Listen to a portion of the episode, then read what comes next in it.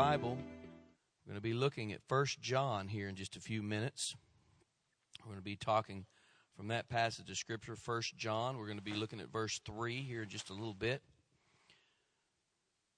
We are in a, a series. We just started this series last week.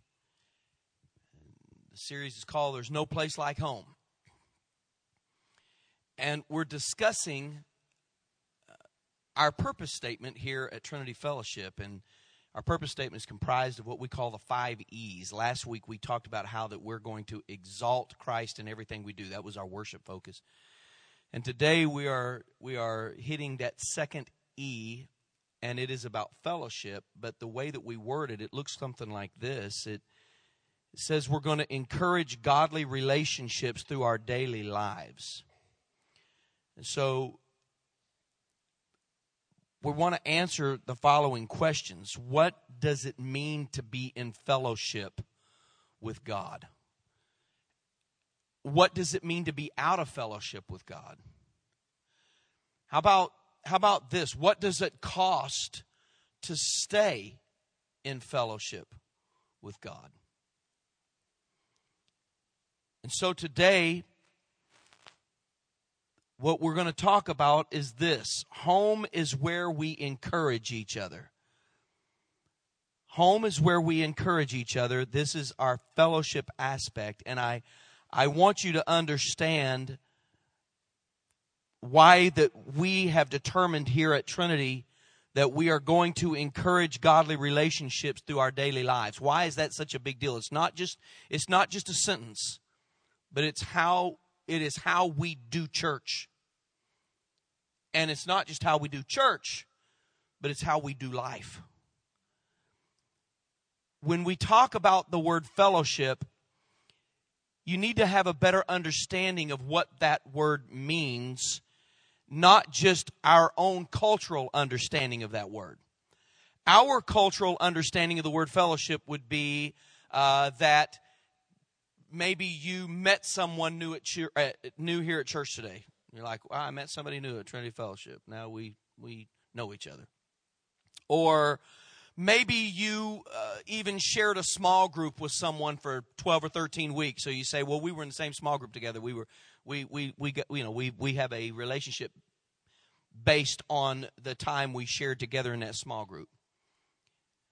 But fellowship, as it is used in the New Testament, the word there is something that is a whole lot deeper and requires a whole lot more commitment than just getting together with someone after church on Wednesday night at Village Inn for coffee and a piece of pie. I'm telling you, fellowship takes it a whole new level.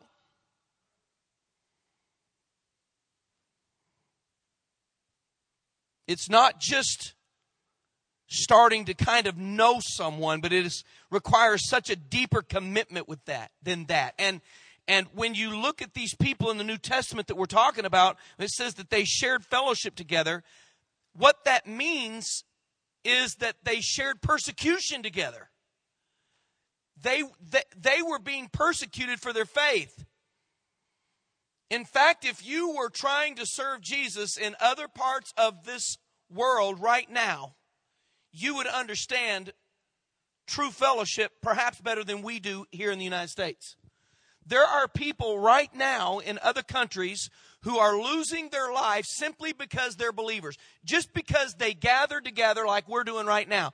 They haven't done anything different than what we've been doing here for the last 30, 45 minutes.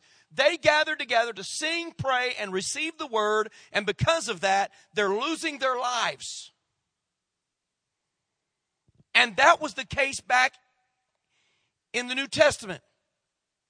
Some of the places, some of the churches where Paul visited and wrote to, these were the conditions people were living under. When he talked about fellowship, he wasn't saying, hey, why don't y'all get together after church and, and uh, you know, wear a name tag, get to know each other, shake one another. He wasn't saying that. He was saying, if you really want to be a part of the fellowship and the relationship of the church and the, and the relationship of Christ, you need to bear one another's burdens.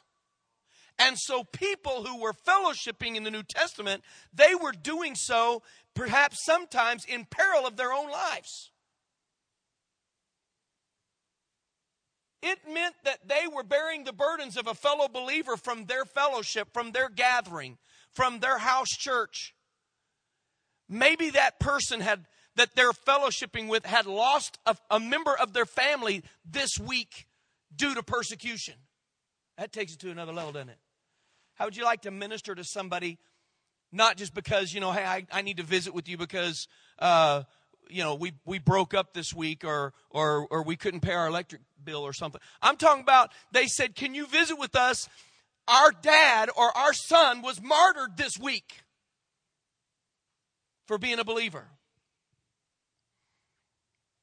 When it was a crime to be a Christian. And if you participated with that person by fellowshipping with them, you might receive the same punishment that they're going to receive. And yet, they fellowshipped. The scripture said that they shared and they had all things in common. And there have been some over the years who have tried to explain it this way. They said, well, basically, the New Testament church was, you know, they were like communists. That's not true. They try to explain it well when it says that they shared everything, they had all things in common. It means that everybody sold their stuff and they moved into a commune. That's not true. They lived in their own houses, they had their own places. I've seen some of those places myself. They were not able to all live in one place. I've seen the houses that they lived in. What does it mean? It means that when this member of their family this brother or this sister, a part of their Christian fellowship, was suffering, if somebody needed to sell something that they had to help get them through it, they did. If somebody had to sacrifice, if somebody had to give up some sleep, if somebody had to go out of their way, if somebody had to have somebody's back in a rough time, they had committed to do so because that's what fellowship is. Trinity fellowship is not just a cool word that we came up with years ago and we said that'd make that'd be really cool on a sign. There's a little bit more thought that went into it than that. This is a church that have said we have committed to the following. We have decided that we are going to encourage each other in our daily lives because our daily lives is where it matters. On Sunday, you're not struggling all that much. You're sitting here and you're hearing the worship and you're part of the prayer and you're part of the word. I dare say you're probably not struggling like some of you are going to struggle this Friday night and this Saturday night. Your daily life is going to be important. That's why it doesn't say we encourage godly relationships on Sundays. We're encouraging godly relationships on Sundays for people to come together and pray and then go out and eat dinner and then do whatever you want the rest of the week, but then come back next Sunday and some of us will be here and the ones that are here will care. We're saying that we are committing to being a church that says we're going to do life with you. Good, bad, we're doing life together. We're committing to one another. Good times, bad times, thick and thin. I'm going to have your back. You're going to have my back. We're going to do life together. We're going to get each other through this because we cannot bear the thought of somebody not making it home. Where's home? We talked about last week. We said home is anywhere that anywhere that we are with the Father. Remember? And and and we said, man, home can be home can be your heart, home can be your house, home can be your church. But ultimately, home is where we're with our Father, and ultimately that will be where? In heaven. And we can't afford, we can't bear the thought of anyone not making it home. So I ask you this question what would you do to ensure the fact that your son or your daughter or your biological brother or sister made it to heaven? What would you give to make sure that happened? What would you be willing to pay? What would you be willing to invest? How would you pray? What would you do? What would you be willing to sacrifice to make sure that your family makes it to heaven? Whatever that is, is the same requirement that we have in the body of Christ, not just to our own, but to everyone. And that is fellowship. It's relationship. And it's why we call this today what we're calling it. Home is where we encourage each other. Home is where we encourage each other in the midst of our daily lives. We're going to encourage each other. And we're going to do that through what? through the relationship that we have with God, through the relationship we have with each other, through the fellowship we have. So then again, what is fellowship? And that's where we're going. What does it mean to be in fellowship with God? What does it mean to be in fellowship with each other? Here's what we've decided at our church. We decided to commit to each other.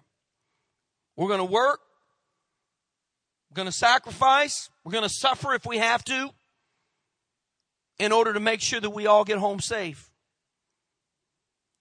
We've decided the following we will not kill our wounded here. Somebody say amen. We've decided we are not going to gossip about, gossip about our failures. Somebody say amen.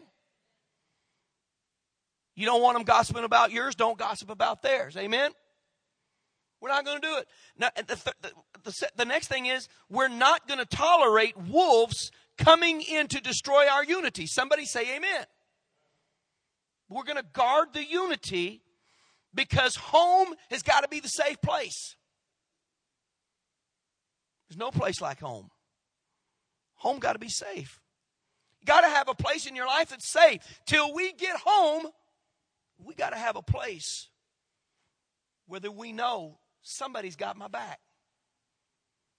This, this place where you are sitting right now is not just a building where that we gather together and, and, we try to impress you with the talents that we have. This is so much more to us than that. It is embedded in our hearts that if this is where God is sending you and we're supposed to be your church family, we don't want to have that surface relationship where we just see you on Sunday. We expect that you're going to have some kind of a committed relationship to other people in this room whereby you can do life together. That's Trinity Fellowship. Text, First John. Look at this. First John 1, verse 3 spells this out. That which we have seen and heard, we declare unto you, so that you may also what? Have fellowship with us. And truly, our fellowship is with the Father and with his son Jesus Christ. And we write these things to you so that your joy may be full. And this is the message which we have heard from him, and we declare it to you that God is light, and in him, in him is no darkness at all. And if we say that we have fellowship with him and we walk in darkness, we lie and we do not practice the truth. But if we walk in the light as he is in the light, we have fellowship with one another, and the blood of Jesus Christ, his son, cleanses us from all sin. These verses tell me four things. I wish you'd get your pen and write them down. These are the truths that are found in these verses. They're very basic, very simple. Number one, verse 3 tells us who our fellowship with is with. Our fellowship is with God. Our relationship, our fellowship we are joined to, He is joined to us. We are in fellowship with God.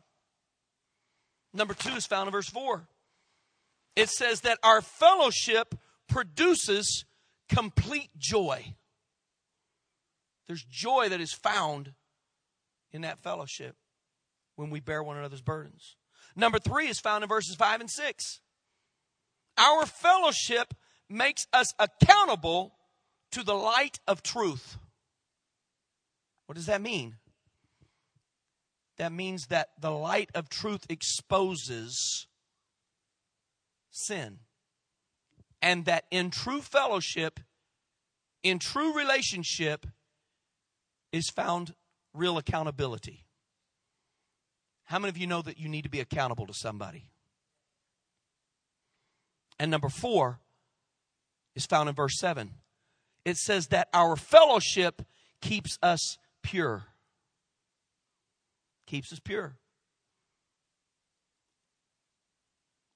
There's a lot of people that don't think they need to be in God's house in order to be Christians. They'll tell you, I worship God. I worship Him when I'm out on the lake, right?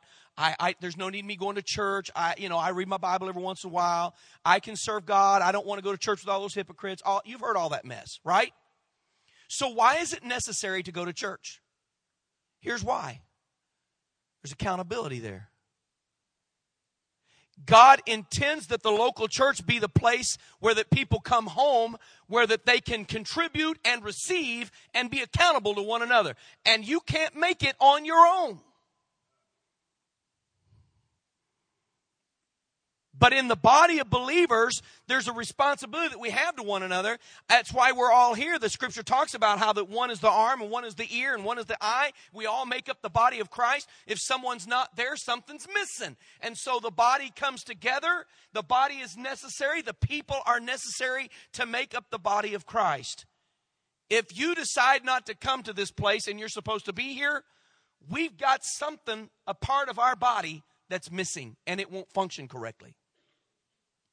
That's why it's important for you to determine where is it that I'm supposed to be worshiping? Where am I supposed to fellowship? Because I I am supposed to be plugged into that. I am not just here to receive from all this. I am here to contribute to this. We are in a relationship together. Hmm. James Packer, he wrote a book years ago called Your Father Loves You. I don't read to you very often, but I'm going to read you what he wrote. He said the Greek word for fellowship comes from a root meaning common or shared. So fellowship means part, common participation in something either by giving what you have to the other person or receiving what he or she has. Give and take is the essence of fellowship and give and take must be the way of fellowship in the common life of the body of Christ. So, Christian fellowship is two dimensional. It has to be, check this out, it has to be vertical before it can be horizontal. Christian fellowship has got to be vertical before it is horizontal. And he goes on to say why. We must know the reality of fellowship with the Father and His Son Jesus before we can know the reality of fellowship with each other in our common relationship to God. The person who is not in fellowship with the Father and the Son, uh oh, listen to this. The person who is not in fellowship with the Father and the Son is no Christian at all, and so cannot share with Christians the realities of their fellowship. Wow, that's strong. Remember a minute ago when I said, Are there dues or fees? I said, Are there dues and fees to being a part of the fellowship? Are there dues and fees? And you said, oh, yeah, and that's the part where he's going to talk about money. No, I'm not. Has nothing to do with money. In fact, I'm about to show you the verse that I think that this could hinge on. If you look to Romans chapter 13, verse 8, I believe it spells out the fees and the dues of right relationship with us to God and to each other. It says this pay your debts as they come due. However, one debt you can never finish paying is the debt of love that you owe each other. You never finish paying that debt. That due, that fee is always going to be there. You're going to have to love me, and I'm going to have to love you. And we're going to have to bear with each other, and we're going to have to share each other's burdens, and we're going to have to care and pray for each other if we want to be in right fellowship, if we want to be in right relationship. Hmm. So let's look at this for a minute. What, what does it mean to be out of fellowship? Have you ever heard that term? You've heard that term, haven't you? He or she is out of fellowship with God. Have you ever heard that? Can I, can I break down for you just very simply what that means? To be out of fellowship with God. That's the person who is choosing to neglect his or her relationship and responsibility to God and to his family. We would call that person a runaway, a backslider. A backslider is that person who has chosen. They know what's right and wrong, but they have chosen to neglect or run from their responsibility to God and to his family. Anybody here ever run away from home when you was a little kid? You remember that? You run away from home? And, you know, you had your, your intentions were, I'm going to be tough and this is for life, right? But as soon as the peanut butter and jelly sandwich and the apple were gone, and it started getting dark, and you start thinking, ooh, those are sounds I've never heard before as a five year old. Never heard those sounds at night before. And all of a sudden you start thinking to yourself, hey, home is really not all that bad. I think I'll go back there. Am I right? That's why anytime you have a runaway returning back home, it's such a joyful thing. The scripture talk about the prodigal son. Such a joyful thing. That's why that that's why that heaven rejoices when believers who have decided to get out of fellowship with God and run decide to come back home. And all of heaven rejoices when people decide to quit running and come back home. They decide to get back in a right relationship, get back in right fellowship with their Father. There's no place like home. There's just no place like home. Home is safe. Home is secure. Home is where you're loved, appreciated, and wanted. There's no place like home. It's a lonely, frightening world when you're a runaway. So let me give you very quickly, we're starting, we're beginning to conclude this. We're going to conclude this by saying the key to staying home. How many of y'all want to know what the key to staying home is? Have you ever have you ever struggled with you know you, you're home and then you get away from home and you come back home and you get away from home? You want to know? Let me tell you what the key to staying home is. It's found in these passages. First John one seven. Man, this is powerful. But if we live in the light, in the same way that God is in the light, then we have a relationship with each other. And the blood of his son Jesus cleanses us from every sin. Are you living in the light? That's the key. There are a lot of people, now listen to me for a second. A lot of people who like to dance in the light on Sunday and walk in the dark the rest of the week.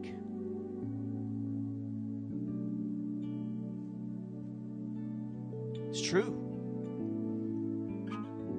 You ever noticed why some people who are just really struggling, but they keep coming back? Even if their week is filled with failures and mess ups, but they still keep showing up. You know why? Because when they get back home, they feel better. If it's not for a long period, at least they feel better for a minute. I want to live in that place where I feel better. And the scripture says I can. Here's what needs to happen in some of our lives.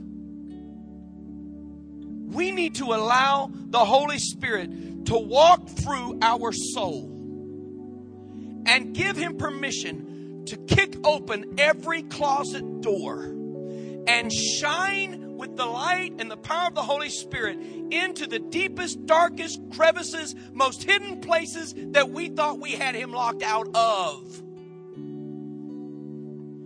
And when the light shines in, we say, Oh God, now blow out the dust, sweep out the mess, and fill it with the Holy Spirit. Keep the door open, keep the light on, God. Let the Holy Ghost keep dwelling in this place. I want to live in the light. I don't want to just come in and out of the light. I want to live in the light. What are you hiding in the dark? Listen to me for a minute. Whatever it is that you're hiding in the dark is keeping you from a right relationship or a right fellowship with God. That's the key. Brad, that's how it works. Whatever you keep hidden in the dark, you will be slave to.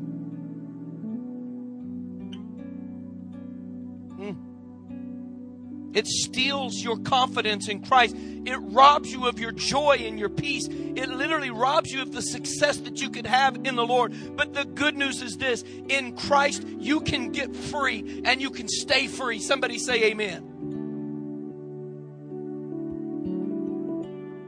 And you're in a place today, you're among people who have decided, who made a commitment years ago to say, we're going to be that place that people can make that decision. We're going to be that place that won't look down on, won't stand in judgment of, but it's going to have our arms open because we're the same ones that are trying to stay in the light too. So we're going to be open to everybody that's coming in out of the dark. We're all just one mistake from being back in the dark ourselves. We made a decision, we've made a choice that we're going to encourage godly relationships through our daily lives. That's what that E means.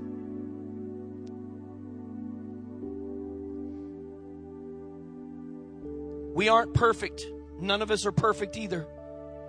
But I want you to hear this statement as I conclude.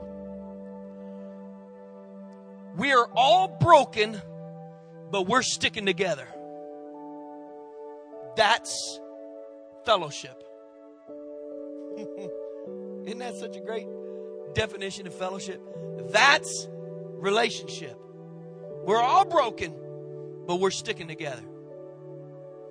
If anybody ever comes to our church and they are perfect, I mean, they're like five minutes from the Enoch translation. If we ever have somebody that comes here, first of all, they won't be here long because they, you know, going up. But they won't stay at our church long. Perfect folks don't stay here long. Because we're just not perfect enough for them. You're a mess. And I am too. Hmm. I'm busted up so bad. I'm broken up so bad. So thankful the Lord gave me a picture of brokenness years ago. I felt so bad in His presence. I don't belong there, right? And one day I saw myself, His presence. I said, God, I want to be that vessel. I want to be that perfect vessel in your house that, that you pour into and that you pour into that gets so full that, that it would just run over. Don't you want to be that? That it would just run over. And the Lord showed me, You're not that vessel. He said, You're busted up all over. And I said, What am I going to do? He said, Well, here's the good news. He said, Here's what happens when you pour into a broken vessel it leaks on everything. It don't just fill up and run down the side. It'll spring a leak and it'll just go all. I said, maybe that's who I'd rather be. If brokenness has had to happen in my life to cause that to be, then that's where it's going to have to be. It keeps me humble. It keeps me struggling. It keeps me daily finding a way to get under that blood. Home is where we encourage each other in fellowship. And I want to pray for those of you that would say, Pastor, I'm ready to live in the light. I'm tired. I'm tired of going from light to dark and dark to light. And I got to give you this verse. Now, I know I'll butcher it. The reason I'll butcher this verse is because I memorized scriptures as a little kid in King James. And then as I've gotten older, I've loved to read different trans. I love NIV. I love God's Word. I love, uh, I, I love contemporary English. I love all these different. And so now when I try to quote scripture, it's such a mess. And I, it's like, you know, there's there's this word and then here's a thee and a thou, and I'm like, no, you know, it's just a mess. But but I, but the other day the Lord showed something to me. Man, it convicted my heart is something along these lines.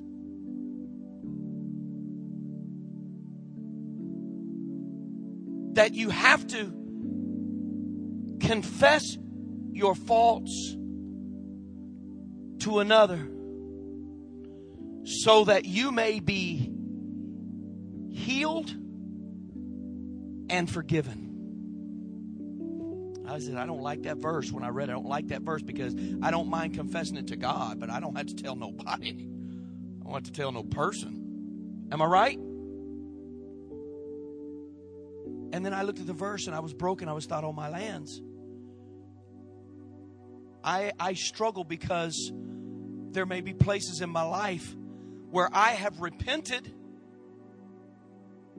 I told God I've come very clean. God knows I've come very clean with God, but I thought, wow, are there areas in my life that have never been healed and restored because I couldn't confess it to another person? But I want to live in the light. I mean, I want to live in the light. I don't want to dance back and forth. I want to live in the light. Are you living in the light? Are you hiding something in the dark? Is there something that you need to tell somebody? I'm not saying you got to tell the world. I'm not saying you got to confess on Channel 5 News. I'm saying, no, you got to find somebody in your life.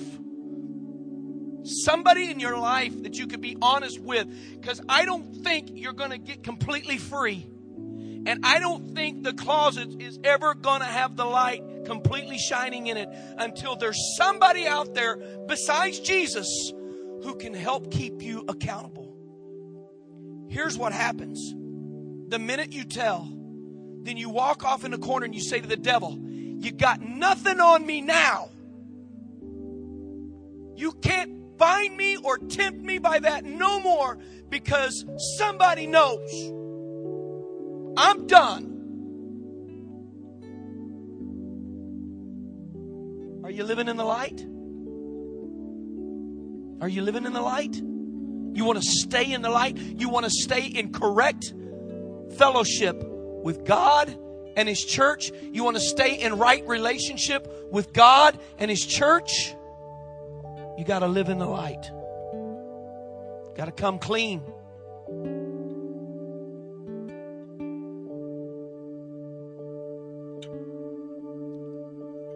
The team's about to lead us in a concluding song.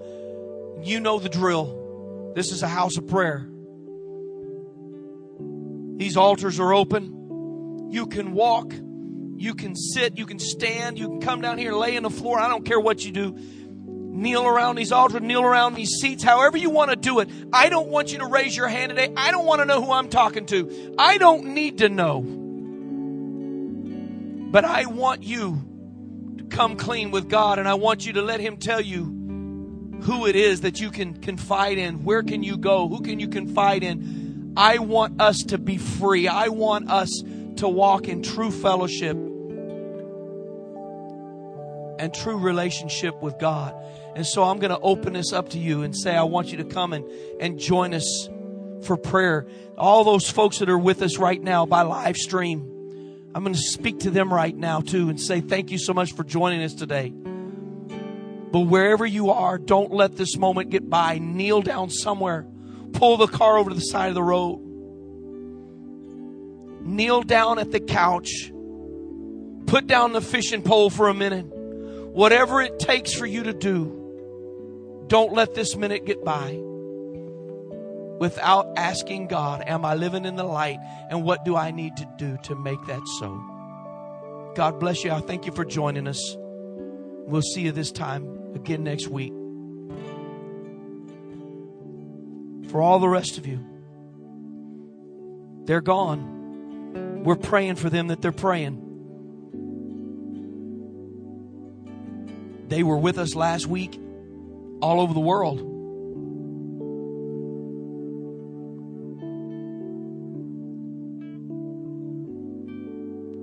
They're our online family, and we're praying for them right here in this room. It's just us. It's just us. Take advantage of this moment to let the Lord examine your heart. Are you in right relationship? Are you in fellowship with God and His church? Do you want to live in the light? Come on, come on, let's pray.